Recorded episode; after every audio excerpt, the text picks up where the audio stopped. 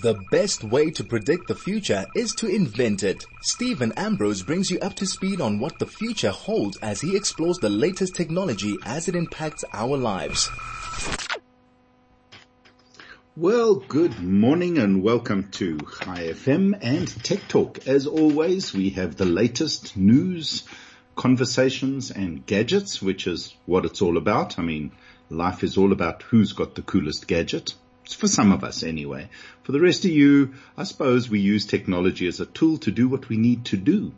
And just some news that has crossed my desk of late and could affect a lot of us. It certainly affects me as a small business is that Google is finally killing the free G Suite plan that it's been offering for years. Now, many of us use Gmail. Gmail is free, remains free. The only cost is that you have to share some of your personal information and your activity information on online, which they use to target ads to you. and they make some good money out of that. And that's always a good thing. And that's how Google works. That's how they make their money and that's how things go in the Google world. However, they've always had, or they introduced a couple of years ago, a professional plan, a plan of services, products and platform that was more tailored to the bigger, bigger company. Now, a lot of big companies, a lot of schools, even some governments use the G Suite or Google Professional, whatever it used to be called. And many of us, many years ago when it first came out, signed up for their sort of free and um, no cost version of G Suite. The benefits of G Suite was a lot less advertising. It worked with Outlook. It allowed you to run a much more professional, use your own URL, because that's the other thing. It's not very professional when you've got a business that says, um, you know, Adrian at gmail.com and you're an attorney or you're a brickmaker or whatever it is that you are. It's much cooler if you've got Adrian at bricks.com. So those options were available for free through the G Suite plan. And um, they, Google have just announced that from 1 July 2022, it will no longer be available. So I'm sure that all of us who have got a work, work or business related G Suite option will get an email from them saying, hello guys, you have to now sign up for something which they call the Workspace Business Starter, which is a per user per month charge, which is unfortunate. So let's say you've got 10 users. It could cost you as much as 920 Rand per month for 10 users on the platform, which is $6 at the current rate. They are offering, and I'm not sure if it's going to be for existing new users onto the system or only for people who sign up first time, a sort of discounted $4.80 for the first 12 months, which is 740 Rand for 10 users. Anyway, whichever way it goes, it's still very cost effective compared to other professional setups uh, online. And once you're in the Google ecosystem and your mail is there, it's probably easier to stay. So if you're a, a semi-pro user with a small business with up to 10 users on your, your, your, your G Suite plan, you're going to have to go go and have a look at the various pricing options. They start at 480 with business starter dollars. Um, then they've got a business standard at $9.60, but the 480 is a promotional. And then they've got the business plus, which is their full on heavy duty managed services product at around about $18 per user per month. All of this is unfortunate. I'm afraid it's going to add a little bit of cost to your business at a time when all of us are looking for ways to cut costs with rising inflation and whatnot. But it does offer, for me, one of the easiest to use professional email platforms, and that includes Google Docs and all the other Google um, Google options and platforms like Meet Now, which is a Zoom alternative, which works really extremely well if you haven't used it. But it does bring another little layer of complication to your life. So just be aware if you're on the free plan right now, it was discontinued a while back, but existing users could just carry on using it. And now those guys, such as me, are going to land up having to pay a little bit of money every month just to stay where we are. Unfortunate, but that's the way it goes. Now moving on to another interesting development that went live this week in South Africa and just shows that from a tech point of view, South Africa is still one of the best placed countries in Africa We've got infrastructure that's the envy of pretty much any African country, except for the distance we are from the main internet. You know, Egypt and North Africa is a little closer. They're on the main line and they tend to benefit from that. But we're a couple of milliseconds away from the, the mainstream, if you want to call it that. However, the implication of that is that if you're a business and you want to run all your products or your services in the cloud, it now can be done with Oracle as well. Microsoft, Google, um, and Amazon have got local data centers, but cloud services provider Oracle has now gone live in Johannesburg with the first region that they have in Africa. And obviously it's now in Johannesburg, South Africa. The benefits of this is that essentially all applications that are based on Oracle and there are a lot of companies that use Oracle. The airports company use Oracle. Pensions fund administrators use Oracle. Telkom use Oracle. A lot of commercial companies use Oracle as their baseline. Big companies, not smaller ones. You and I probably would find that they, their services are a little too uh, rich for our liking or our needs for that matter. But cloud services definitely have become a major player in the space of how these services are offered. And because we're off the mainstream of the internet, I mean, there's 180 millisecond ping to get information from Johannesburg to New York and another 180 millisecond ping to bring it back. Now that's not a lot of time in, in, in real time, but from the point of view of when you push a, a, button on your keyboard and if there's a half a second delay before you get something refreshing on your screen, taking into account anything that may be going on on your computer. So if your computer's a bit slow, it adds to that time. It starts making online cloud applications a little clunky and people then push it twice, create errors. It's just not smooth and not easy. Move that application to Johannesburg. We're talking between one and 10 millisecond ping if you're on fiber and the whole picture changes. Apps work instantly. Mobile apps even work quickly and instantly. You get, you get a much better response. So from the point of view of what's going on, it's another notch in the belt of South Africa's cloud services and the, the growth and maturity of our cloud platforms that are available. And Johannesburg is only Oracle's 37th cloud region worldwide, which is quite interesting. And they plan a few more. Obviously, we were hoping this came earlier, but I think unfortunately um, the whole COVID pandemic slowed everything down. But cloud is the way that businesses are moving. Small guys who use, we talked about Gmail, G Suite, all that stuff is in the cloud. Those, those servers are replicated locally, so you don't feel the speed pain or speed problem. But now big businesses with Oracle definitely can do the same thing and it should make certain services snappier, easier to use and probably more cost effective. So good on Oracle, and I expect to see more and more of those growing um, over time. Certainly, there are going to be quite a few changes coming in that space. And talking of big tech, and talking of big um, big changes that are coming, Microsoft announced this week that they are are buying Activision. Now, I'm not the biggest gamer anymore. Don't have the time. Too busy. I know many of my colleagues and friends are not. But if you're a younger guy or even an older guy who's got the time and the want to play games, you absolutely have heard of Activision. And Activision are one of the largest game, game companies in the world. And Microsoft have just made an offer to buy them for $68 billion. Translated into rands, it gets super, super crazy. Um, we're talking about trillions of rands. Stupid, stupid money. But anyway, it's probably the largest deal that's ever happened in the gaming industry and is the, they're the owners of Candy Crush, Call of Duty, Blizzard, and it's just stupid, stupid big. And it makes a lot of sense within the context of where Microsoft are going and what they're doing. The, the, um, the deal hasn't been concluded yet, but it certainly created a massive buzz in the market and created a whole new dynamic. Apple have been doing a lot of work with their partners on gaming. Gaming is certainly becoming a very, very, very important component of the so-called um, metaverse that that our friends at uh, Facebook are pushing. But the whole new way of, of operating is very gamified and having that whole business in their, in their business makes a lot of sense. They've got Xbox. They now have their own gaming creator company that can add tremendous value to Xbox.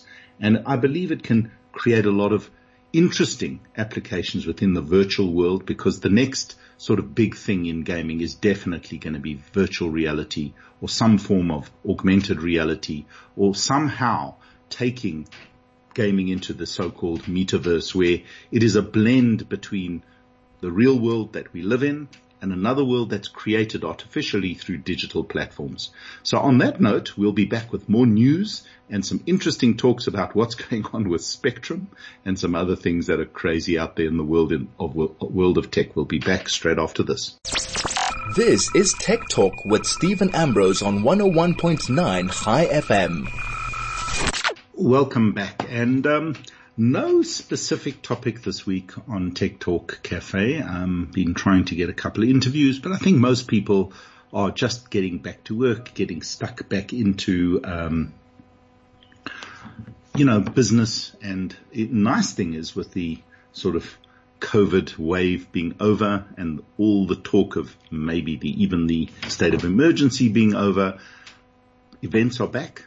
There'll be a lot, lot more face-to-face meetings, a lot more events around all the new products and platforms and things that are coming out.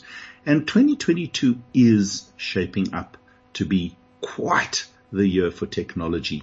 Obviously, a lot of it is cloud based. A lot of it are platforms to op- allow people to operate from anywhere, go anywhere, do anything.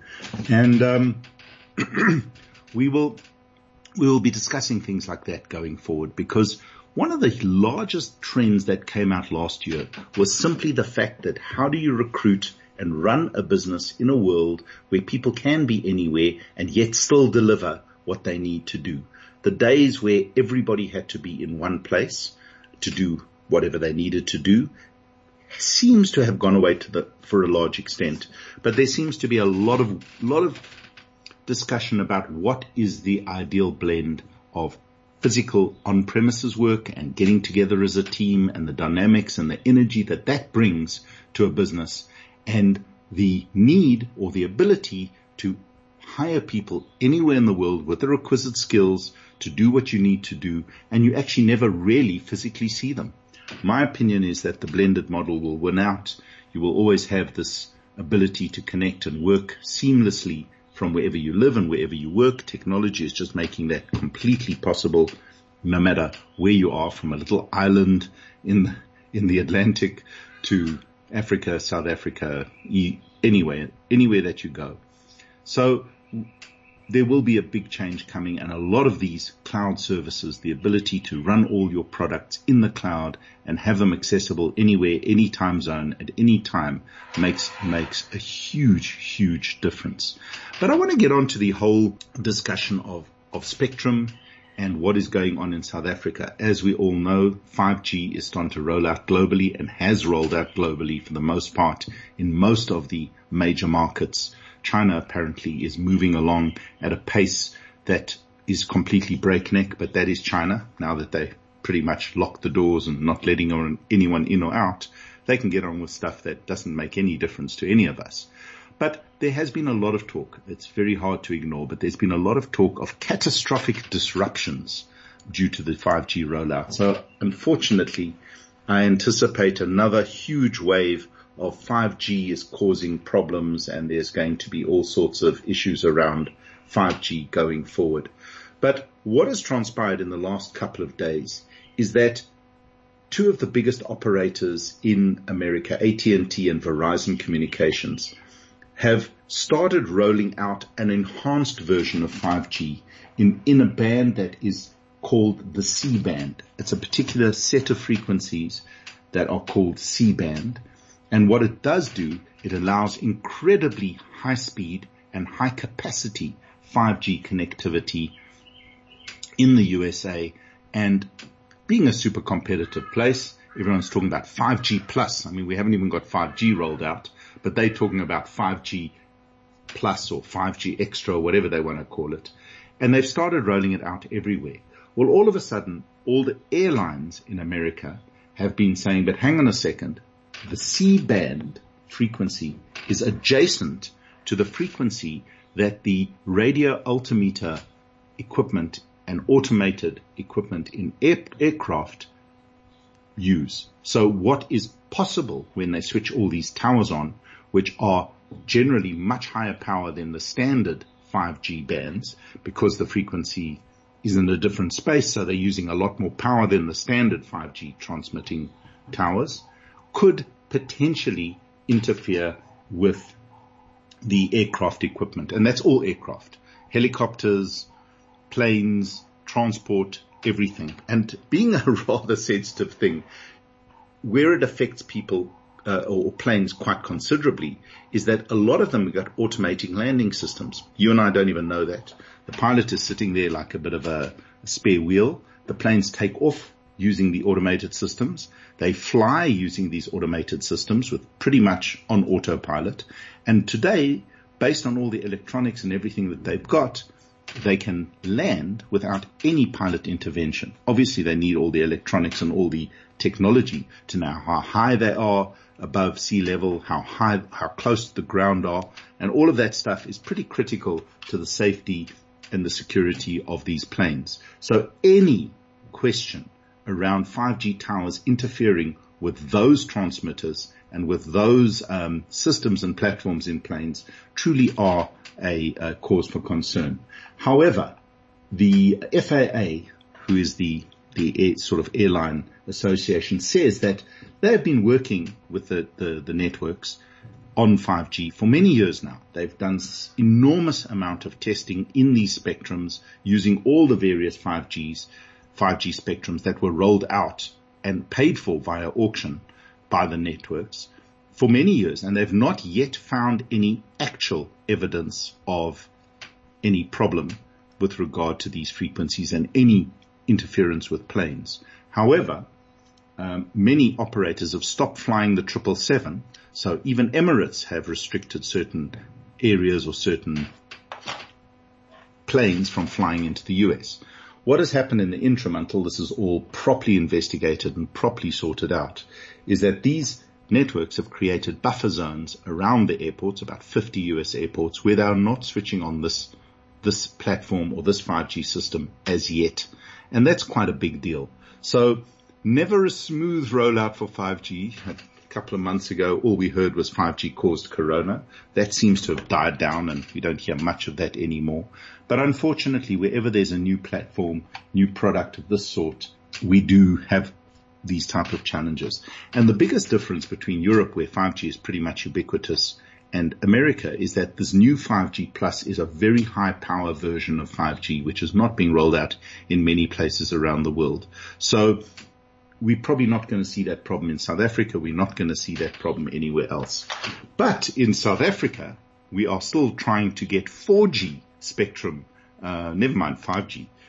Pretty much, we haven't had any spectrum offered for 4G rollout, which can be used partly for 5G rollout as well for many, many, many years. In fact, pretty much since the original licenses were issued to everybody. ICASA announced in December in their ITA that they would be auctioning these spectrums in March of 2022. And uh, guess what? Telkom decided to, as they did in the for the last round of auctions, is to take ICASA to court because they believe there are certain major flaws within the, the auction spectrum ITA or the announcement of how they're doing it and basically bring an interdict to, um, to the whole thing and stop the spectrum auction completely. Well, the good news is, and it came through pretty much yesterday, is that I, I assume with some serious government uh, intervention and some pressure. Remember, government still is a 50% shareholder in Telkom. So, and ICASA is a government owned agency. So government was suing government, essentially, which is always fun in this context. But some real pressure seems to have been brought on um, Telkom to withdraw their interdict. However, the news out there is they've withdrawn the interdict, the auction's going ahead, and the answer is no, not so fast. What Telkom has said is that they are willing to draw, withdraw part A of the application, which is the part that seeks to interdict the auction, stop the auction completely so that no spectrum gets uh, allocated until part B of the application is heard. Part B of the application is the reasons why they don't want the spectrum to be auctioned at all. The problems that they have with the current plan, the problems they have with buying spectrum that is not yet released. One of the main key issues is what they call the, divi- the, the digital dividend globally. And just to give a little bit of context to that, essentially right now, television programs are transmitted in the 800, 700 to 800 megahertz um, band, and analog television uses those bands. As you stop analog television, because digital television is so much more efficient in its spectrum use, they can release, take a little portion of it for digital television. They can get 16 times more channels into probably 10 times less spectrum with digital because of the very nature of digital. And then that would allow a whole chunk of 700 to 900 spectrum to be used for mobile broadband or for mobile communications in general. The benefit of lower frequency mobile compared to the 3.5 and higher, I said megahertz, I said gig, I meant megahertz, 700 to 900 megahertz, not gigahertz band, is that the, because the wavelength is longer, it penetrates walls better, it goes into buildings better, and can travel far longer distances. In a country like South Africa with the big spaces we've got, 700 to 900 spectrum becomes extremely valuable. The problem is South Africa missed the 2015 deadline to get rid of uh, analog television. And in fact, we still haven't done the migration to digital television because 99% of us are using either streaming or satellite television. And I actually don't have an aerial on my house anymore at all. So we don't have the ability to accept analog television, but many millions of our compatriots in South Africa still use a television aerial and pick up analog TV. Most TVs, except the newer ones, um, have the, the requisite digital um, tuner in it, so they can pick up digital television, which is still transmitted through a television aerial, by the by. So you can't get rid of your aerial. You might have to change it, but uh, you may still have an aerial on your roof with digital television. But that being said, if the companies are transmitting in that in those bands, despite the fact that they're being auctioned in this next auction round in March, which is six weeks away, you cannot use it because if you're transmitting television and you try to transmit data in the mobile band in that, there would be tremendous interference and there would be tremendous problems. Either you wouldn't receive your television program or you wouldn't be able to make a phone call on your mobile phone or use mobile data or both, which is not a great thing. And what um, are saying is that they're being asked to pay for and buy and commit to those bands without any ability to know when they could actually use it from a business and functional point of view, which makes a lot of sense. There's also a whole lot of discussion around the WOAN, which is the sort of industry run and financed but government controlled, if that isn't about 40 red flags right there, um, mobile network operator that will be operated on a government managed basis. So they would decide how much money that network could charge other people and other networks in order to use their network. Again, sounds like quite the plan, considering that that plan needs to take MTN, Vodacom, Telkom, Cell C, and all the other major operators. They've got to pay for and run this network on which they have no control over how much they can charge, nor do they have any control over who they can sell that stuff to. So they become, they, they get, they have to take their own money, set up their own competitor, which is government controlled in terms of pricing, which will then sell against their main company or which against the main, the, the companies that set it up in the first place. Something that in any commercial world makes zero sense. So I believe in my opinion, and it is a little controversial, that Telkom have a point. This whole spectrum thing hurts them far more than it hurts, even though again, Telkom has more spectrum than Vodacom and MTN. But MTN and Vodacom can afford one to pay for spectrum they may not use for many years. Two, they are less affected simply because of their market dominance by the fact that they would have another competitor financed by themselves. Whereas a small player like Cell C and Telkom would be heavily, heavily affected by the um, the fact that there's now a third player or a fifth or a fourth player that's going to be charging much more competitive amounts for for mobile communications. So we need to watch the space really closely. Hopefully they can deal with part B and these issues that I've spoken about in the nearish future and we will get the spectrum auction because no matter how you feel about Tel, uh, Vodacom and MTN, they have the scale, they have the money, they have the platforms and the ability to bring 5G to South Africa en masse. 5G in, a, in and of itself, apart from affecting potentially planes or not, can bring massive improvement in the capacity and simple um, experience of of mobile in the country. The phones are getting cheaper and cheaper and cheaper, and the if there are a thousand users on a 4G network and you're getting okay performance, you can get a hundred thousand users on a 5G network at very good performance. So it's an order of magnitude and then some better than the current technology. And already people are talking about 6G moving on to the next generation. May not be such a big jump from 4G to 5G, but the simple fact is South Africa cannot keep sitting here waiting and playing catch up in a space that is moving that quickly. So stay tuned. This space is definitely going to be pretty dynamic over the next two, three months.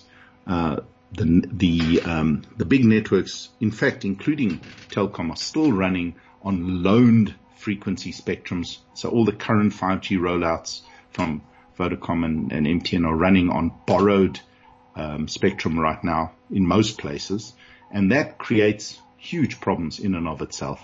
And that is why you've not seen any real promotion of 5G in South Africa because tomorrow, as ICASA did last year, they could suddenly end the use of this temporary spectrum in the absence of actual bought spectrum.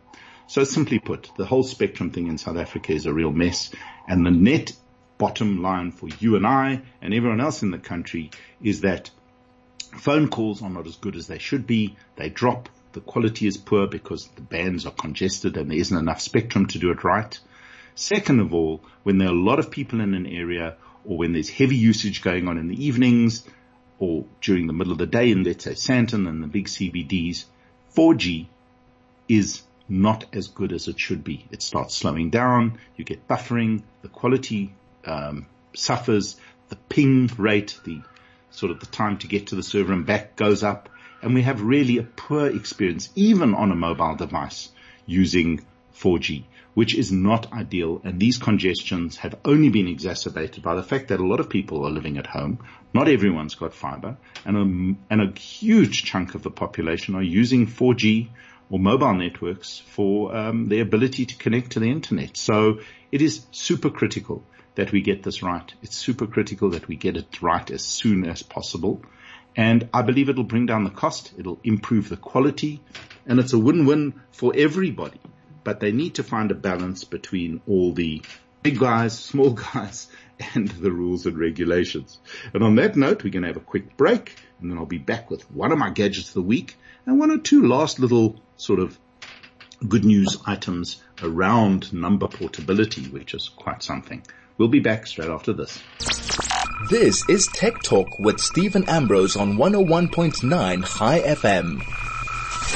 Well, welcome back. And um, I know I've rambled on about Spectrum quite a lot over the over the years, and again right now. But you can see uh, it's very simple that there is massive focus on mobile technology. Mobile technology works on radio waves, which sit in spectrum, and it is quite critical that that is done in a way that works for everybody, safeguards our airlines, and it's, it's quite a complex world that we operate in and it takes some clear heads, some clear thinking and some really good planning to get it right.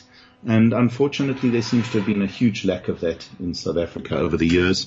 And that's not good for you. It's not good for me. It lets us fall behind and we'll move on from there. But it is an important thing and I will keep you informed as this rolls out. But those of you who, who are enjoying 5G right now in South Africa can attest to the fact that it's not like the blistering speed makes no real difference, but certainly the stability and the sheer snappiness of your device doing everything from email to WhatsApp to videos to YouTubes, you name it. It's just that much better and uh, something that we should all look forward to. In the next two years, I expect even 5,000 Rand phones and below to have 5G modems built in. So it is about as mainstream as it's going to get. And short of knocking planes out the sky, it's definitely important. And moving on, and that is my gadget of the week today, to a device that is part of the Samsung Galaxy world. And Samsung are definitely one of the largest players in the mobile space in South Africa and globally. And they have a very, they've sort of come up with a pattern. Every year in January, February, there's the announcement of the new Galaxy series, S21 last year, definitely S22 this year at World Mobile Congress. Though the way Europe is going with Corona, I have a feeling that uh, the the end of February launch of of Mobile World Congress may be in danger. I hope not. It's my favorite time of the year, but um, let's see. The announcements will still roll. And what they do in between these large announcements of the next generation of the Galaxy phones is introduce a note in around about August, September, which is sort of their high-end business pen-based device. And generally round about the same time, something which they call their fan edition. Now they did it with the S20, super successful, essentially a high-end device with all the technological advances that they introduced in the, in the series in February at a much more affordable price.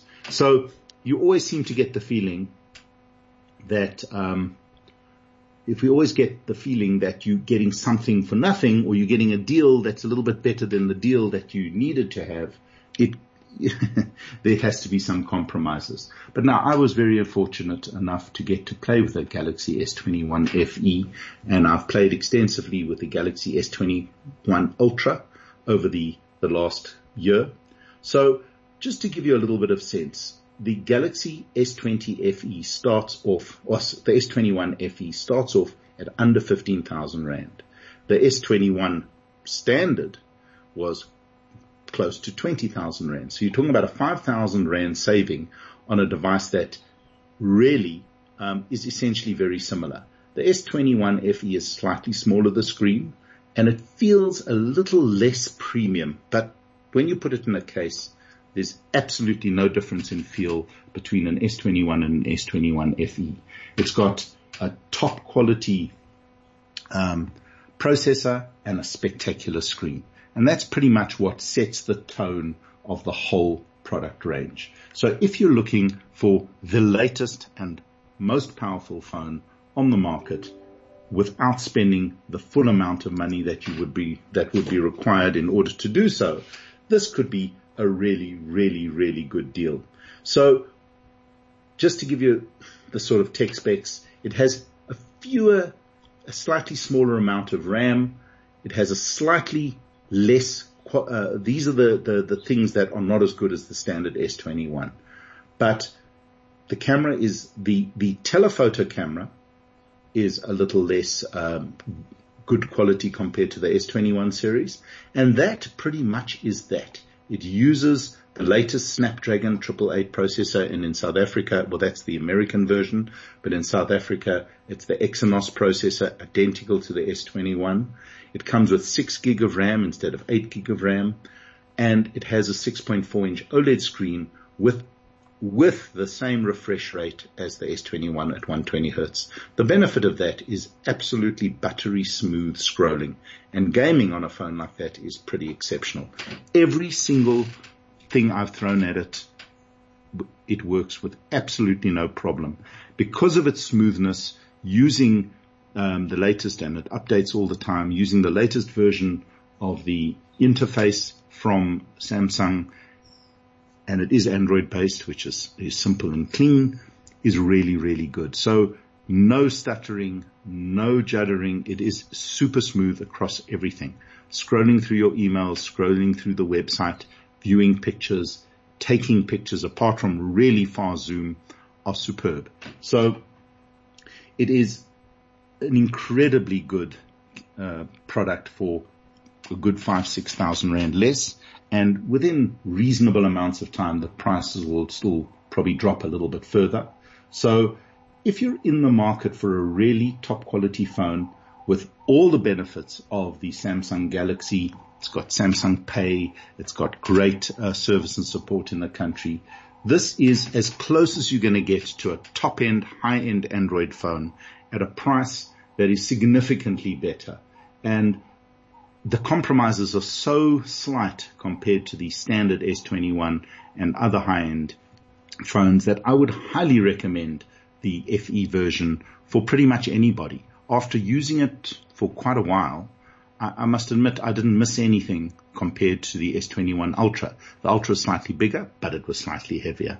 The zoom was slightly better. Um, multitasking with 30 or 40 tabs open. Yes, I started noticing that the, the FE didn't quite, I had to close a few apps and shut down a few tabs. But other than that, there was absolutely no downside to this product and at the price and the deals and the colors and all the accessories you can get for it. It's pretty much the whole package. Samsung have become a very sophisticated, smooth operator in that space. It's available everywhere. The service and support is top notch. The pricing is competitive. It's not a cheap phone by any means, but it is using some of the latest technology and it will probably serve you well for three to four years because they guarantee updates pretty much for over that life.